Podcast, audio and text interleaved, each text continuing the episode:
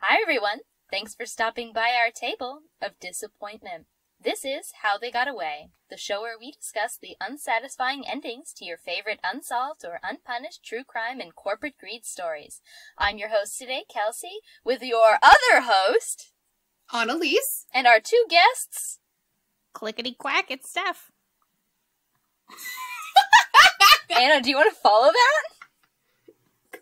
It's Anna. I'm just gonna leave it at that. And today, we are getting ready for the spookiest day of the year with some spooky, unexplained stories. These are going to be a little bit different than our usual repertoire, but we will hope you enjoy it. Yeah, we're gonna have a fun time because you know Halloween, personally, my favorite holiday. We gotta bring the vibes, you know? Annalise, do you want to get us started? Sure. So our first story is about Lawler Ford Road, otherwise known as Al Foster Trail in Wildwood, Missouri. This road is two miles long, 10 feet wide, and comes to a dead end. The road is, Fun. yeah, super fun. Love dead ends. Nothing ever happens No. at a dead end. The road is mostly a paved bike path and hiking trail nowadays. Um, and it's closed at night. How do they like enforce You that? know. It's like a random wood trail. Like, does somebody is there a gate or is there somebody like, no, you can't come in. It's closed. If you go in there, their bears will get you. There's a, a gate and also, you know, police that come by. So multiple people have been arrested for trespassing after Wild. dark. Fair enough. Because, you know, that never stops people from going No. places they shouldn't be. Because they want the spooky experience. This road is actually known as one of the most haunted roads, not only in America, but in the world. Does that mean the haunting stops after you get off the pavement, or is it like the whole area? I count the whole area, but I don't know where the area stops. You know? like if you take one step off the dead end of the road, like it's just all over. It's all gone. then you're fine. Yeah, yeah, yeah, yeah, yeah, yeah. The fog lifts and suddenly you're chill. Originally built in the 1860s through a dense forest as a way to access the Meramec River and a railroad, the road was used by Confederate soldiers during the Civil War. Makes sense. 1860s. Oh yeah, so of course there's some spooky stuff. Also crazy to think about how soon the Civil War was. I'm gonna show y'all a quick picture just to get the vibes. We need the vibes. That's the railroad. Vibes. Mm-hmm. It's cute. I take fall pictures here. Oh my god.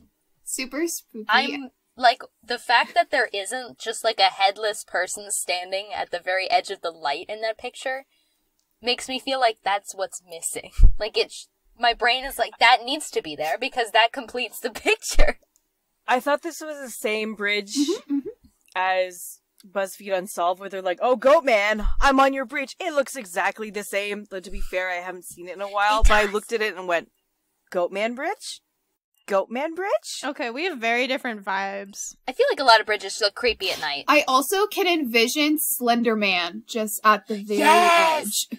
It looks like a slender, like a cut from a really good looking Slenderman video game or like a Slenderman ARG kind of thing. Slenderman currently spotted in Missouri. Um, here's just another picture of it during the day. Okay, that looks a little more normal, except for the like pinky red graffiti on the sign that looks a little bit just like the wrong color of blood.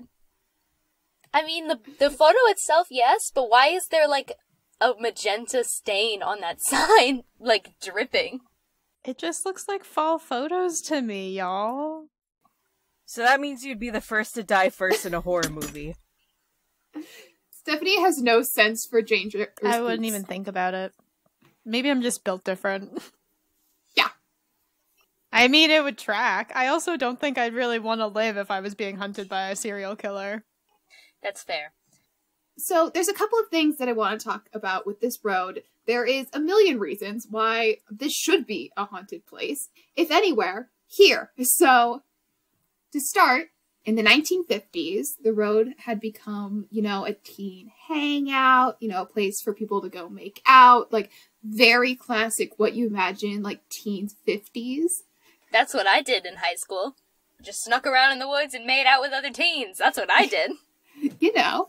So this place started to be referred to as Zombie Road due to the story of the zombie killer. You know what that tracks though? Because there's like a convenience store, like not super close to where I live, but nearish. That's called Murder Mart because somebody got stabbed in the back of it, and people still go. Like you just, yeah, the Murder Mart.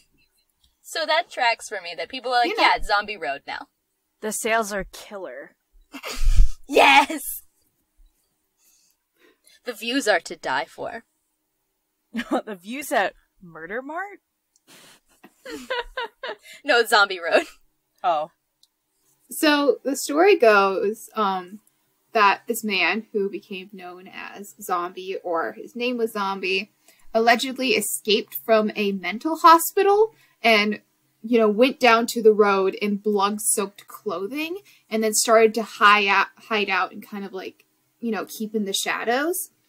It was alleged that he was a serial killer, and so he would prey on the teens who would come and park on the road to make out.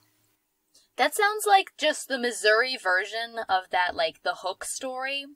it's so classic the idea of like two teens making out in a car. It's like, what was that, Johnny? And he's like, don't worry, baby. And then Oh my god, babe. Don't worry. I got you. Gets hacked. I'm just stuck on the fact that he's called like zombie. Like, I feel like you know, zombie has like a little bit of a cannibalistic vibe to it. But like, why wouldn't you just call him cannibal? Zombie suggests a mindless component too, which I think is just mean. I instantly think of Lurch from the Addams family. The fact that you said either his name was Zombie or he's called the Zombie Killer is whack to me. Who's out here naming their kid Zombie? Oh, what's the family name? Zombie Jones? What? It's no. the family name. His last name's Zombie. The family name. family name. Maybe his name is Zombie Killer, like that's just his legal birth name. What an awful birth But name. But maybe because he was in blood-soaked clothes, he looked like a zombie. Maybe. But the other version of this story is that, you know, he was struck by a train. And, like, so this is a lesser known, this isn't, t- this one isn't as, like, you know, viral as the mental hospital patient. This one is that he was struck by a train and then he just died and then chases off, you know, young lovers as a way to seek vengeance and kind of disappears people, which is, you know, not as a well baked as the other version of the story. So, you know, believe what you'd like. I love that our two origin options, though, are the hook story that every urban legend, that every town has as an urban legend, or Stand By Me. you know, as a treat for us. you know, like you do. So another version of the story, um, or another story, involves a figure who appears on the railroad tracks. Creepy. There are actually multiple stories about incidents and, you know, my- mysterious disappearances at the railroad, but this legend surrounds someone who was struck and killed on the track and comes back to the spot of their tragic demise. Now, this accident can actually be traced back to only one person who we have evidence of who had died on the railroad track. Her name was Della McCullough. You say it with confidence. Say it with You know? and she was killed in 1876. She is the only recorded person to have had this happen in the area. So, you know, if any spirit, if this was anyone, this would be her. So, you know, if you go, you could try calling out her name. Otherwise, you know, leave her alone. She probably has enough going on. So, like, she was struck by the train. Do they know if it was, like, a suicide? Or. Because, like, trains are kind of. Unless you're in a tunnel, really easy to avoid. It's not like the train's gonna shift, move. Like, just get off the, like, four feet of tracks. You're good. I really couldn't find many details on how this happened. I just know that she was struck and killed. It might be that people actually don't know because she might have just been alone at the time, but maybe she was pushed and now it's she's like an angry ghost looking for the person who pushed her into the track. Getting pushed into the tracks is like one of my nightmares just because I, I go on subways sometimes and I'll just be standing there and it's just like you hear about the rise in city crime and I'm like, I don't think I'll be a victim of violent crime. That's why I'm I'm pretty chill walking alone. I live a good life.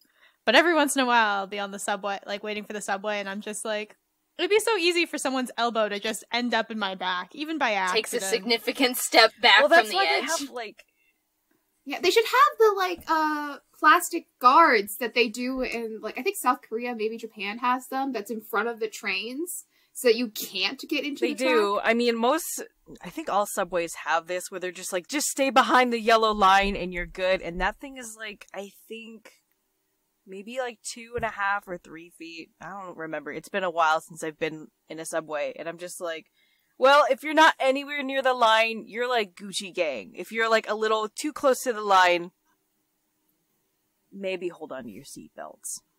Fasten your seatbelts, everybody. But people are whack, so.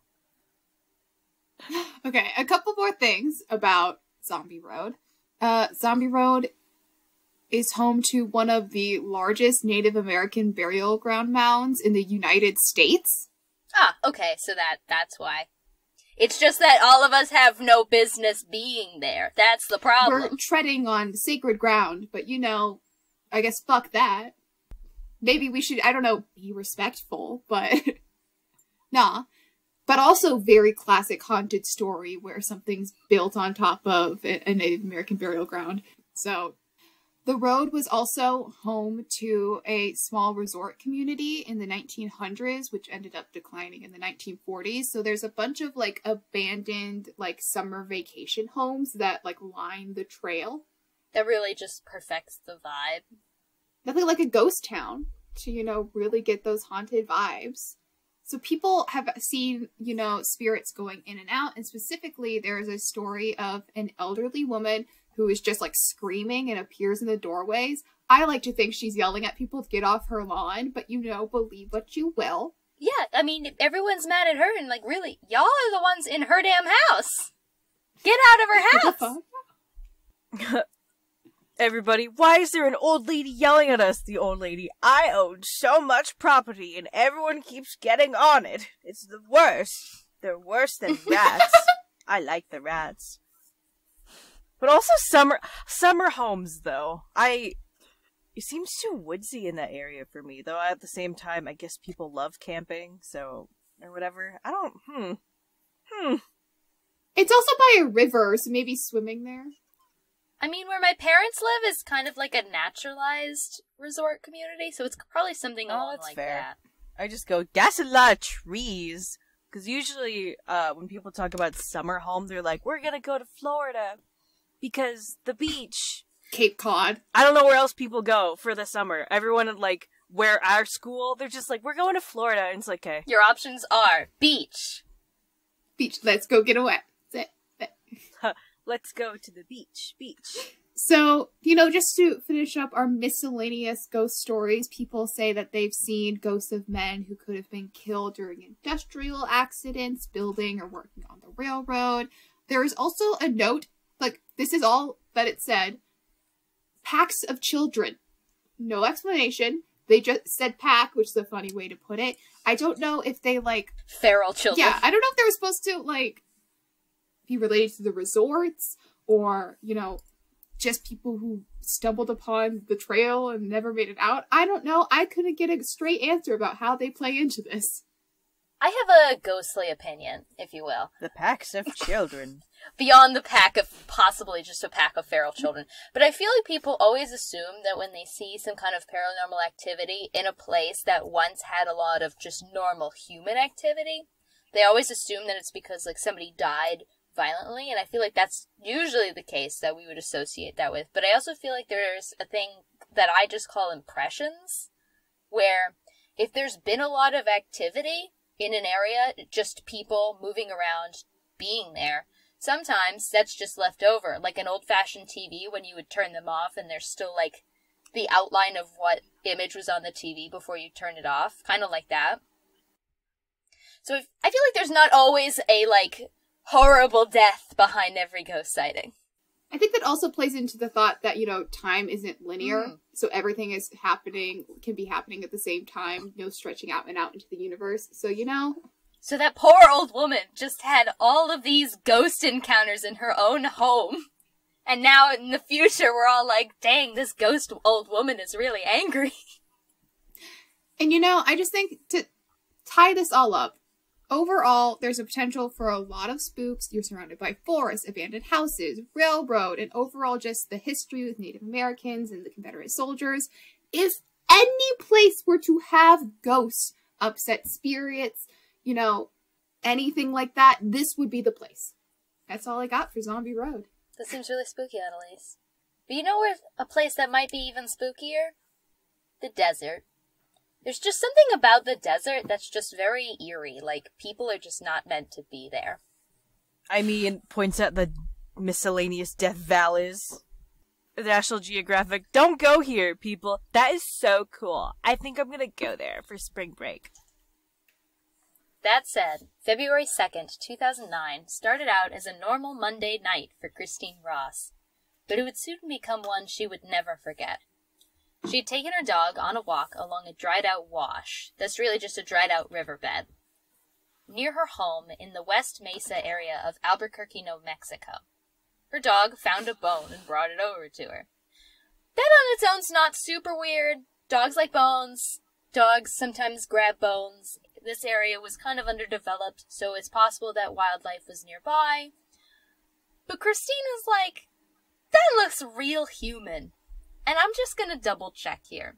So she took a picture of it and sent it to her sister, who happened to be a nurse, who confirmed that the bone was indeed a human femur and that she needed to contact the police right away. Big yikes. Right.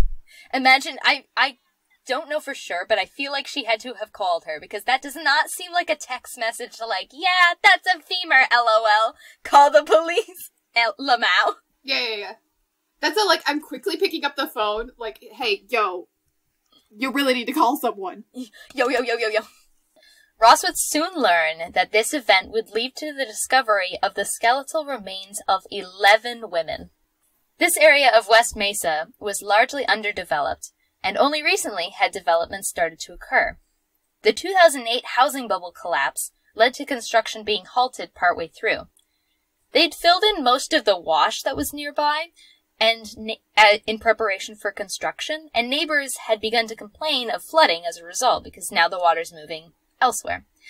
So they built a retention wall to channel storm water into a retention pond instead, and the, this moving of water ended up exposing the buried bones. Maybe they would have discovered the remains during further construction, but this is a 2008 housing crisis. It's possible they never would have restarted construction, and it's possible that it was only due to this recession and a few flooding complaints that these remains were ever discovered. This was the most disturbing murder case the Albuquerque police had ever faced, and remains unsolved to this day. It took medical examiners over a year to identify all of the victims. All were reported missing between the years 2001 and 2005. Are these women people of color? Give me just a second, we will get into that. she's getting there, she's Hmm. getting there. I'm getting there. Satellite imagery taken of the area during 2003 and 2005 shows the disturbed sections of soil and tire marks. All but one victim was linked to sex work in some way, Of course. which may explain why the disappearance of these women went largely unnoticed by the area, as disgusting as that is. Because no one cares about th- it is so sad that people don't put in the resource for these women. I am always upset about this, and I just need to put that in there. Continue, Kelsey. Most I said that most were reported missing between between 2001 and 5. A lot of that is actually based on backtracking and figuring out when they would have meant went missing. Most of these women had not even been reported missing at the time that their remains were found. No one was looking. Which is so Not sad. officially. I mean, since they are li- linked to sex workers, you know that they're just gonna be like, "Oh, um, prostitute, cover that up, bestie. They're not that important," which really sucks. Like, sex work is still work. which is very frowned upon in this society. Like if it were if it pays the bills, go off. But like some people just really be like, "Oh, my pearls." Don't do that. But they're also the same people who would like be against, you know, uh homosexuals and all that good jazz. But anyways, go on, Kelsey. The victims were Jamie Barela, 15, Monica Candelaria, 22, Victoria Chavez, 26, Virginia Cloven, 24, Solania Edwards, 15, Cinnamon Elks, 32, Doreen Marquez, 24, Julie Nieto, 24, Veronica Romero, 28, Evelyn Salazar, 27, and Gina Michelle Valdez, 22, who was four months pregnant at the time of her murder. Oh my god. Oh, Just fucked up. 15 year old Jamie was the only victim with no direct ties to sex work, and she was buried next to her cousin Evelyn after they had both gone missing at a local park in 2004. Evelyn did have ties to sex work, which they think may have been mm. why Jamie went missing because she was with her. That is so sad. To oh, Annalise's earlier question, all of the victims were Hispanic, with the exception of the other 15 year old victim, Solania. She was African American and also the only victim not born and raised in the state of New Mexico. They really had like everything against them because police, like, people don't look for, really sadly, people don't look for people of color or sex workers. If you wanted to kill someone, that's like the you pick your victim that people wouldn't find. And unfortunately, they're at the cross section of that, which is so sad. Like, oh my gosh, especially in New Mexico, where you have a pretty decent Hispanic population. Exactly. Solania had been seen with sex workers before her disappearance and was considered a endangered runaway. Mm-hmm. So she had run away from home to Albuquerque, New Mexico, and had been seen with sex workers before her disappearance.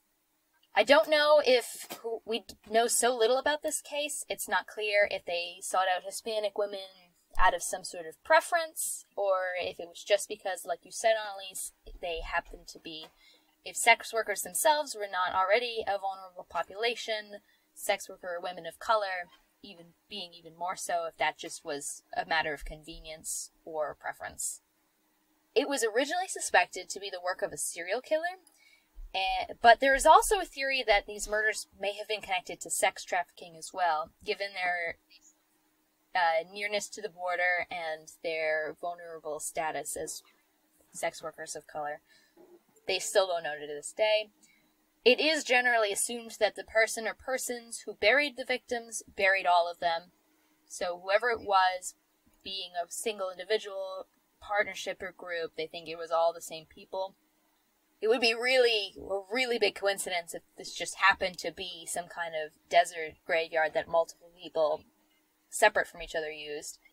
A lot of investigative work was done in the first year, and the, despite the fact that no one had noticed these women were missing, the police really stepped it up for the first year and interviewed over 200 sex workers who had worked in the same streets at the same time with the victims to see if they knew anything.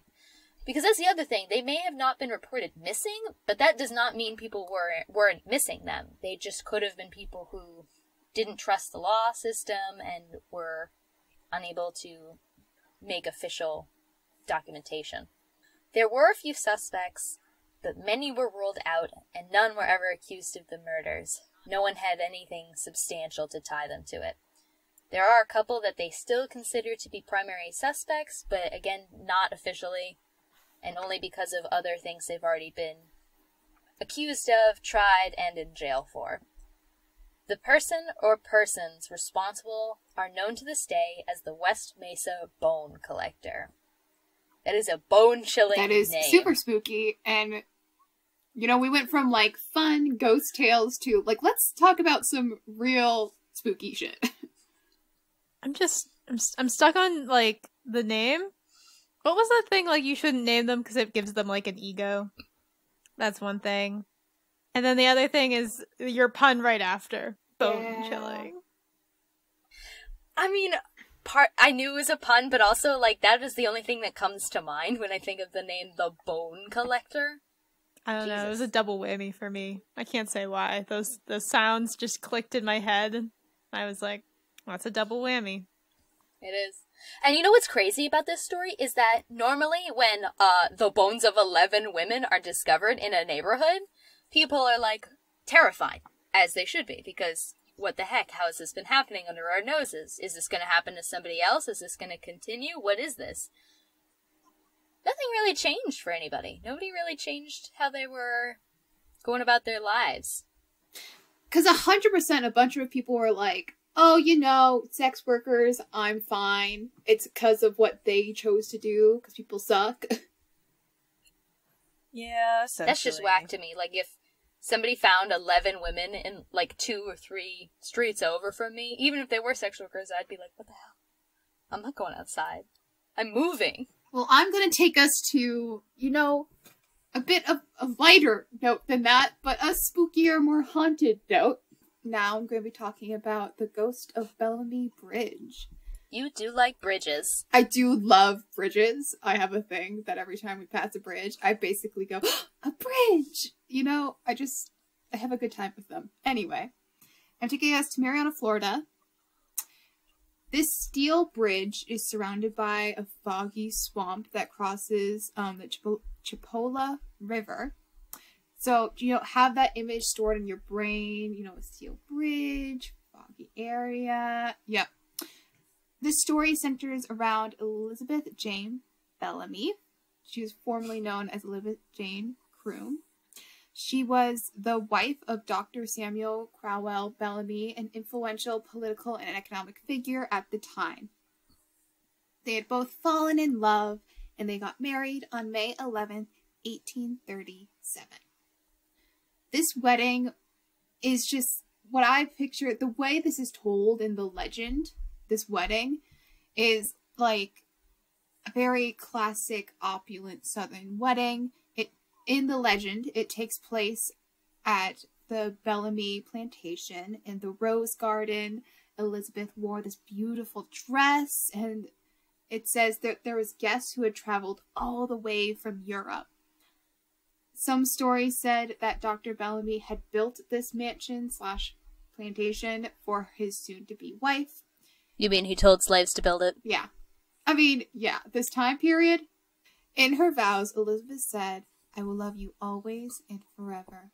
Never will I leave you. And thus, that's how the happiest day of Elizabeth's life started. But unfortunately, that's not how it would end. She died on her wedding day? That's so sad. The story, of course, varies. But either Elizabeth, you know, was happy dancing with her new husband, or she was taking a little bit of a rest upstairs, but her dress caught fire by a fireplace or a candle. And when this happened, she went running down the staircase. She was just running away in general in panic, and she suffered severe burns. And after surviving for a couple of days, passed away. She was later laid to rest in a grove of trees. Just uh good holy crap. Mm-hmm. Mm-hmm. Wasn't this around the time that they had that that uh fabric that was treated with something that turned out to be really it was like cotton that was treated with something that turned out it was incredibly flammable so that once it caught fire at all it I, would just yeah, I don't. I'm not sure. I don't know. Kerosene comes to mind, but that's just because kerosene is a flammable thing. I'm not sure what it would be treated with. I love that perfume. What you got? It's kerosene. Oh my god. Perfect. Radiant. Bright on your wedding day. My golly, she was right. I thought this was going to be like a haunted mansion moment where she gets poisoned, but this is a lot worse. She still dies, but this is a lot worse. Woo! Quick Google and um, arsenic dresses, mercury hats, and flammable clothing caused a lot of pain in the 19th century. Well, there we go. But to continue this story, after all of this happened, Samuel Bellamy became an alcoholic to try and drown his grief, and eventually committed suicide by using a razor to slit his throat. damn At the time, suicide was seen as extremely shameful and taboo, and those who committed suicide were traditionally buried in unmarked graves. I mean, in some communities, it is still considered ex- extremely shameful. There, are, I know that some people, depending on what religion they're part of, if a loved one does commit suicide, they had to fight to have them buried in church grounds. So people began to see this spectral figure wandering the banks of the river in the swamp, which is where then a few years later the Bellamy Bridge was built. It is said that Elizabeth wanders the area searching for Samuel's grave in order to be reunited with him, but since the grave is unmarked, she will continue to search forever. Now, I do want to say that there is a real Elizabeth and Samuel. There is a real Elizabeth and Samuel Bellamy, but their actual story is way less dramatic, as is the case with both legends. It always is. In reality, they got married on July 15th in 1834, so three years before the legend, in North Carolina, nowhere near where the bridge is. Elizabeth, at the time, was around 15 or 16, and Samuel was nine years older than her. As is tradition. Delicious, delicious history here. They eventually relocated to Florida a while after, and they bought their land, the Rock Cave Plantation, and you know, along with that, 80 slaves, which is horrific, which they actually brought with them from North Carolina. They had The story keeps getting Oh, better. mhm, mhm, super great. They had a son in 1835, and sadly, because they were in a heavily swampy area, in 1837, the whole family got malaria. Elizabeth died on May 11th, the day of the legend, and was 18 years old. Their son, Alexander, died a few days later at only 18 months old. Samuel did end up committing suicide later on December 28th, 1853, three days after Christmas, with a razor, like the legend says. It's still sad. It's so interesting to see. It's so crazy to see in legends like what is true, like what holds over from the legend, and what fantasticalized. That's not a Mhm, word, mhm. but you know what I'm trying to say there. Romanticized, I guess. Yeah, romanticized. That's a word. That's weird. Everybody dies of malaria, the townsfolk. So that's cool. But what if we just made it like dramatic? But that ends, you know, I brought the light stories today. So I'm gonna hand it back over to Kelsey for our spooky ending. The probably more horrific ending, if I have been teased this correctly. We we did not plan this. I just Wow. went dark. You said haunted things. I went, yeah, fun. I'll look at the most haunted places in the world, and you bring true crime. You got more bones? Okay, but like when I when I was looking, I saw the first the one I'm about to tell you, and I was like, "Oh, that sounds spooky." And I looked into it, and I was like, "Oh my god, this is horrifying." And there's something about the name Bone Collector that makes me I gotta know more. So t- for our final story, I'm gonna take us a little bit in the future for Mona Lisa's. We're gonna go up to 1881. The Civil War had just ended, about 16 years prior, and America had been swept up by the hot new trend going around Europe called the Industrial Revolution. Ay. Steel, all the rage. And as a result, the demand for pig iron, also known as cast iron, which is an intermediate product in the creation of steel, all time high. I did not know that pig iron was a thing. We're learning stuff today. Educational. Educational. Pig iron is created through the process of smelting iron ore in a blast furnace. So, Colonel James Withers Sloss constructed Sloss furnaces. furnaces. Roughly 4 million people of color had been freed after the end of the Civil War, and under President Andrew Jackson, the southern, southern state legislators began to pass black codes. Because Andrew Jackson sucks and was the worst president. Andrew Jackson sucks and was the worst president. That's the tagline for this episode. Hashtag Andrew Jackson is over party. Next to Reagan. Cancel him. Boo. Black codes, restrictive laws meant to control the labor and behavior of former slaves, and this is where the term Jim Crow laws come from. Not only this, but immigrants were coming to America in droves looking for the American dream. In fact, it is estimated that over 14 million people immigrated to the United States between 1870 and 1905, mostly from Germany, Ireland, and Britain. Again, it is so wild to think about how like close in our history this is. Like it, it makes sense because you know a lot of us are like children of families who like immigrated and like that makes sense. But also like 1905 was not that long ago. It was not. It was like 150 years ago, maybe. Newly freed slaves with restrictive laws about what kind of work they could do and where, along with the European immigrants who had little to no support in this new land and in desperate need of work, Sloss Furnaces has got a workforce. I like how you almost went 1950s with that. Just like pulls out a full transatlantic accent. Sloss Furnaces has worked for you! Sloss Furnaces played a huge role in the economic growth of Birmingham, which went from a small, sleepy town to a booming metropolis almost overnight. By April of 1882, nearly a year of operation, the furnace had produced roughly 24,000 tons of pig iron. That's a ton of pig iron. Despite this, That's a ton that's of a pig ton of iron. pig iron. Oink, oink. Despite this, We're gonna keep trying to do this, and it's just gonna get worse no matter how. I'm not even trying, it just keeps coming out.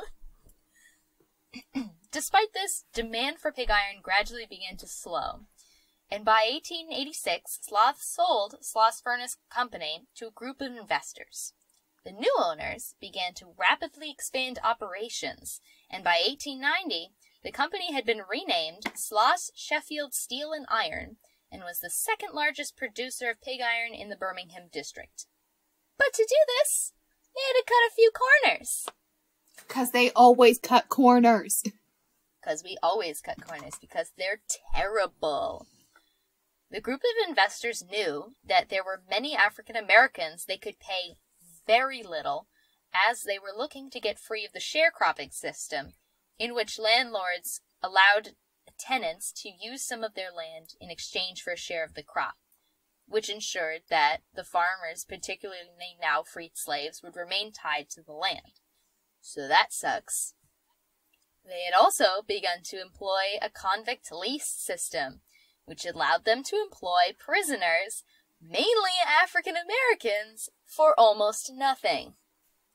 We're all just shaking our heads. I want you all to know that. We're very disappointed here. And with this, between African Americans and immigrants, the workforce is highly segregated. This means that blacks and whites had completely different time clocks and even different bathhouses. And as if that wasn't enough racism for one company, the jobs themselves were segregated too, meaning that more managerial positions were given to white workers, while the more labor intensive and dangerous work was given to the African American workers. Aren't we so proud of the progress? We love it. These workers had to deal with molten metal in low visibility with hazardous gases and temperatures of up to 120 degrees Fahrenheit just within the workplace. No, thank you. The first fatalities occurred within the first month of operations. The first month. Cause duh. Cause they're not taking any precautions, I imagine. They're like, oh, this is one of those cases where it's like until shit goes real bad, they're not. Yeah, I mean, this is the Industrial Revolution. It, you know, whenever you talk about it in history books, you we talk about the dangerous work conditions, and this place is no different. In fact, worse. Uh, Alec King and Bob Ney were said to have fainted due to the hazardous gases and had, get ready, fallen into the furnace to their deaths. Ah! Oh, that's bad. In the same week, Samuel Cummings reportedly committed suicide by also falling into the furnace, although he had jumped. That has to be incredibly painful. Oh, let me tell you, I feel it's important to mention that these blast furnaces would average temperatures of 3,000 degrees Fahrenheit. That's what's necessary to cremate you, isn't it? It is. That is the, about the same temperature. And here's the terrible thought I have with this. They're not going to throw away the valuable melted iron ore just because somebody falls in. Yeah. I'm pretty sure they just kept going, and eventually people had to handle the pig iron that had been made in the furnace at the time that a coworker and maybe even a friend had fallen in. There might not have been any biological matter left. Just think. Our buildings, our our beautiful US infrastructure could be made Hmm. of one of those three men. It would still have to go somewhere, though. Just Okay, there's a hundred percent more human remains in buildings than we think. what you got in your brick house, Jeremy? Oh yeah. The this iron likely would have been used for railroads. So, just getting rolled over by trains every day. There were other horrific deaths that occurred during the furnace's operation, because of course there were, including getting crushed to death by the giant wheel cogs and being scalded to death by hot steam. I say other deaths rather than specific incidents because these were so common that most sources did not bother to list them all out. Just it's all of it. It's all the yikes. It's all the yikes. And I highly doubt there was workers' compensation for these families. I don't even know when workers' comp became a thing. Working conditions? What are those? Most people who worked here would live on the site in provided housing with their family. So if you were made unable to work or killed on the job, your family would likely have just been kicked out. One of the most famous deaths at the furnace is the death of James Robert Wormwood. Known as Slag by his subordinates. I don't What is up with these names? We got zombie, we got slag. I don't know if he chose to be called that or if that was something people called him behind his back because he was the worst. You can trademark that because he was the worst. He was an oppressive foreman in charge of the graveyard shift, so like dead of night.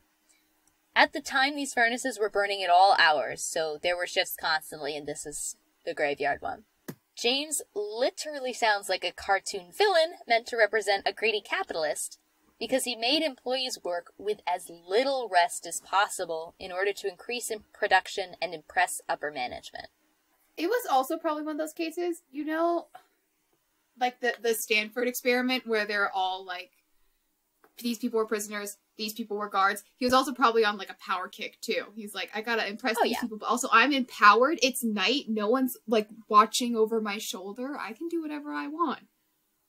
Oh yeah, it was exactly that. You can do whatever you want. It's the graveyard shift, and we take graveyard literally here. Oh, we do. Of course, people with very little rest, working in highly dangerous conditions, are more likely to make deadly mistakes. A recipe for disaster. It is estimated that at least, at least, 47 workers died and many more were injured under his supervision alone. This included the, an explosion in a blowing house in 1888, which caused six workers to go blind. And no one was like, hey, yo, maybe he's not that great. They didn't care about the deaths, they just cared about production rates. Their performance review was like nothing about how he treated his subordinates or managing people. It's like how much was produced. There's not like a, a worker survey going out. One day, in October of 1906, so he's still working, still foreman, Wormwood was on, the, on top of the highest furnace at Sloss, known as Big Alice. I don't know why they called her that. That's just what she was called. When he suddenly fainted and fell into the furnace, at the bottom of which was a pool of molten iron ore. Many have noted that James had never gone up to the top of the furnace in all his years of working there. But I'm sure he just fell. It is generally accepted that the truth is that his employees rose up, rose up and killed him. but no one was ever investigated for his death. And I mean, what are they going to do? There's no body, there's no autopsy. They stopped doing graveyard shifts after this. Yeah, yeah. But Sloss Furnaces cited the reasons for doing so as numerous reports of accidents, hmm, and, quote, strange incidents that decreased production shortly after the death of Wormwood. So they totally knew exactly what had been going on and what had happened to James and just decided it wasn't worth the risk to push the workforce further in that regard. They only cared when a person in power got, you know, got got. Got got. The furnace eventually closed in 1971 and this only scratches the surface of what went on at Sloss Furnaces and doesn't even include the mines that were attached to this company, which were known even at the time for their deplorable conditions. Do you know how bad you have to be? That early 20th century other mines are like, whoa, though. Whoa. I could do a whole episode on how these people got away with this blatant disregard for human life. Colonel Sloss died in 1980, and a year later, the Sloss furnaces were made into a National Historic Site and is now open for tourism. While it is a reminder of the human cost of the Industrial Revolution and how far we've come in labor equality, it is mostly known for its ghost sightings. Hey yo. Now we're now for the spooky shit. Since its opening as a museum, visitors have reported strange occurrences.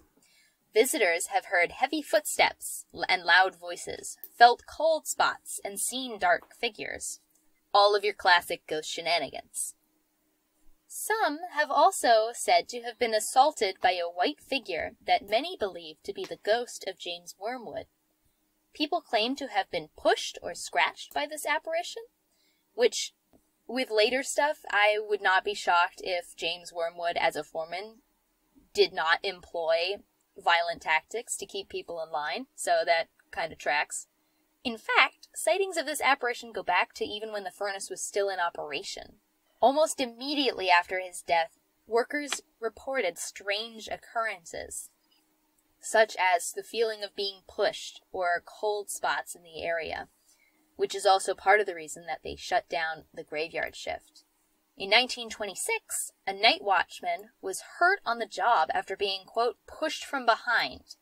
He said that during the attack he heard an angry, deep voice yell at him to get back to work.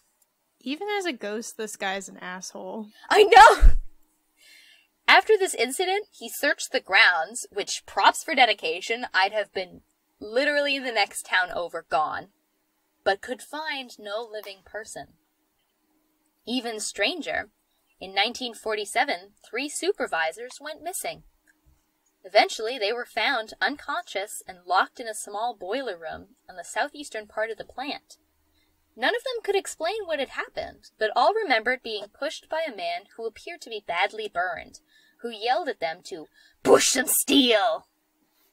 Why is he so obsessed with steel? It was his job, it wasn't his life. I don't think this man had work life balance. He was foreman of the graveyard shifts. he didn't, like, knit on the weekends. Now, for this one, you might think, well, you know, maybe they were getting up to some shenanigans and didn't want to admit it. But if I understand the sources correctly, they were locked in this boiler room from the outside, which they couldn't have been, couldn't have done to themselves. I'll finish this off with perhaps the most terrifying ghostly encounter, which did definitely did not keep me up half the night the day I did this research thinking about it. Now, you'll remember I mentioned that the furnace closed in 1971. This was mostly due to environmental crackdowns that made the Sloss furnace method of production too costly. But the night before the plant was to close, Samuel Blumenthal, night watchman, was taking one last sweep over the grounds for nostalgia's sake when he found himself face to face with, quote, the most frightening thing he had ever seen, end quote. He described what he saw as evil and, quote, half human, half demon, unquote. This apparition tried to push him up the stairs, and when Blumenthal refused to move, it began to beat him with his fists which I think comes back to the possibility of Wormwood using physical means to control his workforce. He became a demon. When he was found and examined by a doctor, it was discovered he was covered in intense burns. And I'm pretty sure he this was after the furnaces had been turned off. So there was nowhere that should have been able to cause these burns. And he died before ever returning to Sloss from his injuries. There are still reports to this day as tourists go hoping to catch a ghostly encounter, including many paranormal activity TV shows that have caught activity on camera. Oddly enough, the majority of them occur during what would have been the graveyard shift during the months of September and October, remembering that Wormwood died October 6th. So it appears that James Slag Wormwood haunts the Sloss furnaces to this day, still looking to increase production long after the furnaces have gone cold. okay, sorry. He works. Doo-doo. He he he works the graveyard shift. First off, half human, half demon. Did he die during the demon hour? Possibly. Oh, now he just looks like that. He just looks like he's just ugly. He's been described in other reports as being very badly burned, so it's possibly it's possible that's what he was referring to, but you know, it's also possible that he died during the demon hour and that's why he's such a powerful ghost now because he's just beating the crap out of visitors. he's a demon. He's a demon. And of course, when I was looking up uh, the ghost, I know some of them are dramatized and some of them are outright faked. But it's spooky, and you shouldn't look it up at 11.30 at night on a work night, because then you, like, stay up in your bed and you're like, what if he's here? And you're like, no, he's not, he's in Alabama, but you're like, what if he's here? you summoned him. Some people do believe that. Like, some people won't even go to see horror movies because they believe the evil will follow them home. And while I don't actually believe that, I get it. Because that's how I felt in my bed at night, just in the dark, like, he's in the furnaces. Manifesting shenanigans. That is all that we Okay, have. for everyone, cleanse your houses. I really hope you didn't listen to this late at night. I hope you all had a spooky time. Uh, sage your homes. And, um, honestly, this wasn't a very disappointing episode. I am disappointed by the lack of justice for the victims of the Bone Collector, and I'm disappointed, uh, by just a lot of what happened during the Industrial Revolution. Only says we're too fun to be disappointing. Listen, I brought the laughter. I brought the lightness. I brought some legends. But, you know, Kelsey brought us to the spooky places. So, you know what? You get a balance for this Halloween. You do. Stay safe this Halloween. I hope you aren't too disappointed as you leave the table. Take some candy goodie bags with you. Trick or treat. Woo! Bye. Happy Halloween! Bone chillin', bye bye.